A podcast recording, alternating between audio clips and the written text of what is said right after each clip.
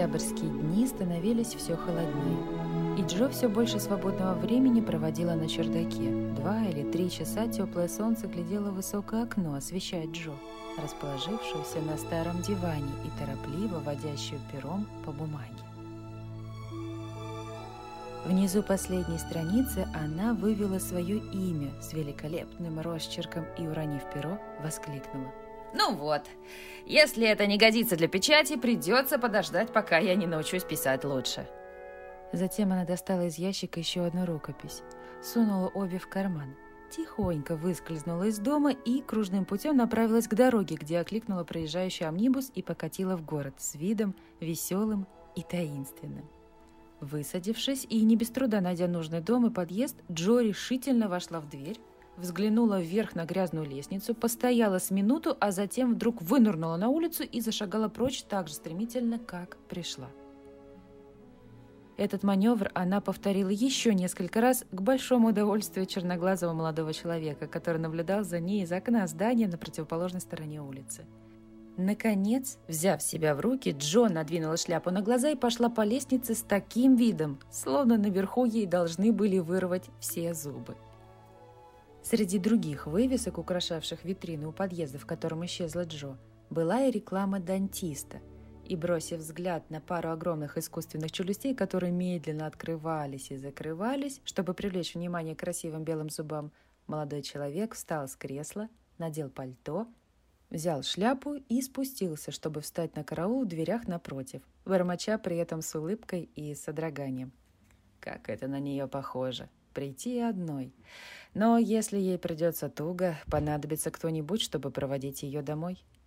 Через десять минут Джо сбежала вниз по лестнице с очень красным лицом и видом человека, только что прошедшего через тяжкое испытание – Увидев молодого человека, она ничуть не просияла и прошла мимо, лишь кивнув ему. Но он последовал за ней и спросил с сочувствием. «Тяжело пришлось?» «Не очень». «Сколько тебе вырвали?»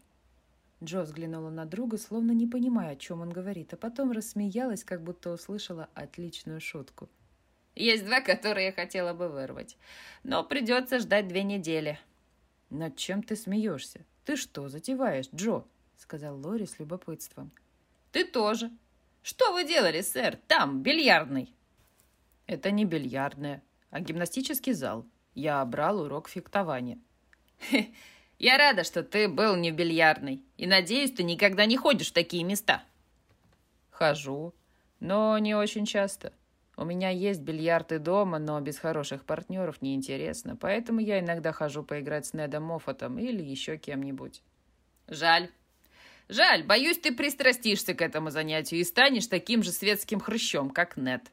Я не светский хрыщ и не собираюсь им становиться, но люблю безобидные развлечения. А ты разве не любишь? Люблю. И ты развлекайся на здоровье, только не делайся повесой. Говорят, что деньги – это большое искушение. И иногда мне хочется, чтобы ты был бедным. Тогда я не беспокоилась бы о тебе.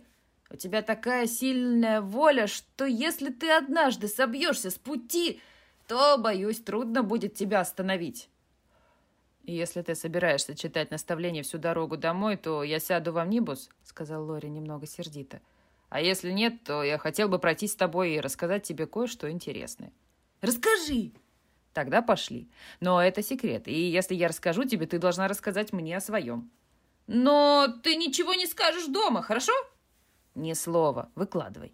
Я оставила два рассказа редактору газеты «Парящий орел», и он даст мне ответ на следующей неделе», — шепнула Джо на ухо своему доверенному лицу. «Да здравствует миссис Марч, знаменитая американская писательница!» Закричал Лори, подбросив в воздух и снова поймав свою шляпу к большому удовольствию двух уток, четырех кошек, пяти куриц и полудюжины ирландских ребятишек. Может быть, ничего не выйдет. Я не говорила об этом дома, так как не хочу никого разочаровать.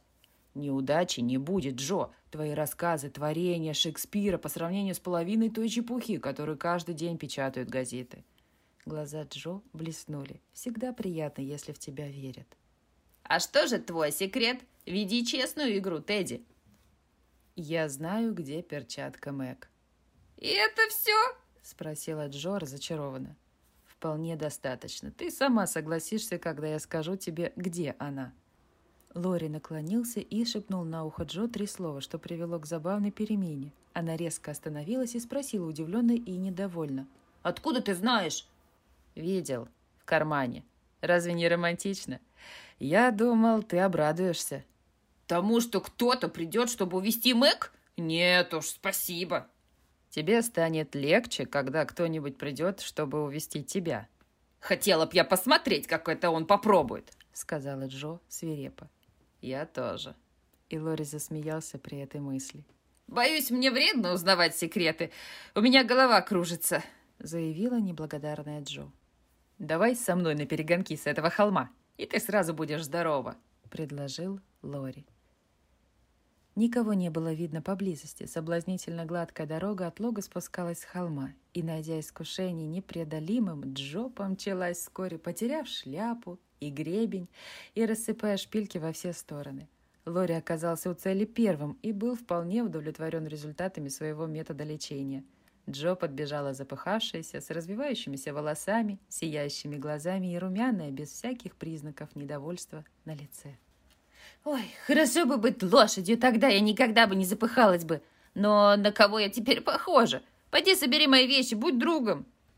Сказала Джо, присев под кленом, уславшим землю пурпурными листьями. Лори отправился на поиски потерянного имущества, а Джо свернула косы в узел и стала ждать, надеясь, что никто не пройдет мимо, пока она не приведет себя в порядок. Но на дороге появился никто иной, как Мэг в своем лучшем наряде. «Помилуй, что ты здесь делаешь?» — спросила она, глядя на взлохмаченную сестру со сдержанным удивлением хорошо воспитанной особы. «Э, «Собираю листья», — ответила Джо, разглядывая горсть красных листьев, которую только что зацепила. «И шпильки», — добавил Лори, бросая полдюжины их на колени Джо. «Они растут вдоль этой дороги, Мэг, так же, как гребни и коричневые соломенные шляпки». «Ты бегала, Джо? Ну когда ж ты, наконец, прекратишь это озорство?» — воскликнула Мэг с упреком. «Никогда! Разве только если стану старой, и мне придется ходить с костылем. Не старайся сделать меня взрослой раньше времени, Мэг. И так уже тяжело, что-то изменилось». Лори заметил ее волнение и постарался отвлечь внимание Мэг. «Куда это ты ходила такая нарядная?» «К гардинерам», Салли рассказывала мне о свадьбе Беллы Моффат. Свадьба была великолепная, а всю зиму молодые проведут в Париже. «Ты завидуешь ей, Мэг?» — спросил Лори. «Да, боюсь, что да». «Я рада. Если для тебя так важно богатство, с тобой никогда не случится такого, что ты вдруг вышла за бедного человека», сказала Джо, судорожным движением завязывая ленты шляпы и хмуро глядя на Лори, который взглядом просил ее следить за своими словами. «Я никогда вдруг ни за кого не выйду», — возразила Мэг и зашагала домой с большим достоинством, а Джо и Лори последовали за ней, смеясь, перешептываясь и прыгая через камешки на дороге. Неделю или две Джо вела себя очень странно. Она бросалась к двери, когда звонил почтальон. Была груба с мистером Бруком, когда они встречались. Подолгу сидела, глядя на Мэг со скорбным выражением лица. Обменивалась с Лори странными знаками и без конца толковала с ним о каких-то парящих орлах. В субботу, спустя две недели после того, как Джо ездила в город, Мэг, сидевшая у окна с шитьем, была возмущена, увидев, как Лори гоняется за Джо по всему саду. Наконец он поймал ее в беседке, откуда послышались взрывы хохота, жужжание голосов и громкие хлопки газеты. Через несколько минут Джо влетела в комнату, растянулась на диване и сделала вид, что читает. «Что-нибудь интересное?» — спросила Мэг снисходительно.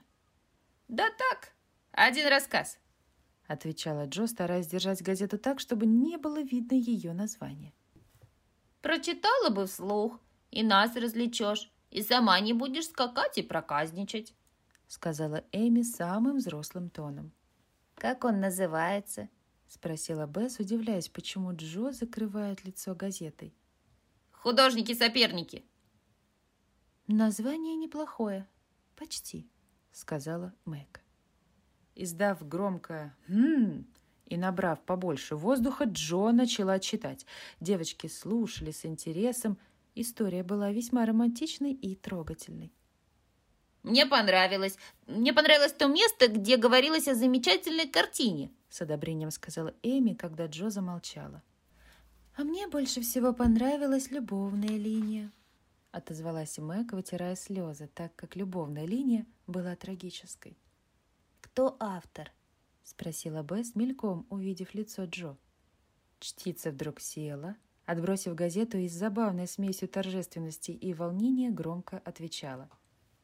«Ваша сестра!» Как все они были восхищены! Как не верила Мэг, пока не увидела слова «Миссис Джозефина Марч», напечатанные в газете.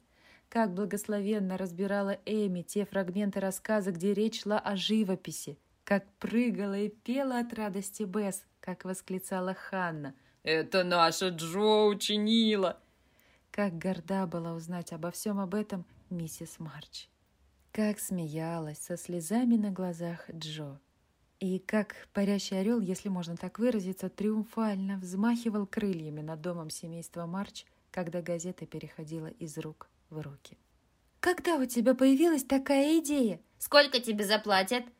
Что скажет папа? Не галдите, девочки, я все расскажу. Улыбнулась Джо и, рассказав свою историю, добавила. А когда я пришла за ответом, редактор сказал, что рассказы ему понравились, но он не платит начинающим авторам, а только дает им напечататься в его газете. Он сказал, что рассказы – это хорошая практика, а когда начинающий станет писать лучше, тогда любой заплатит. Так что со временем я, возможно, смогу содержать себя и помогать девочкам. Тут у Джо перехватило дыхание, и, уткнувшись головой в газету, она окропила свой маленький рассказ искренними слезами, так как была независимой, и заслужить похвалы тех, кого она любила, было ее самым заветным желанием, и казалось, что первый шаг к цели сделан.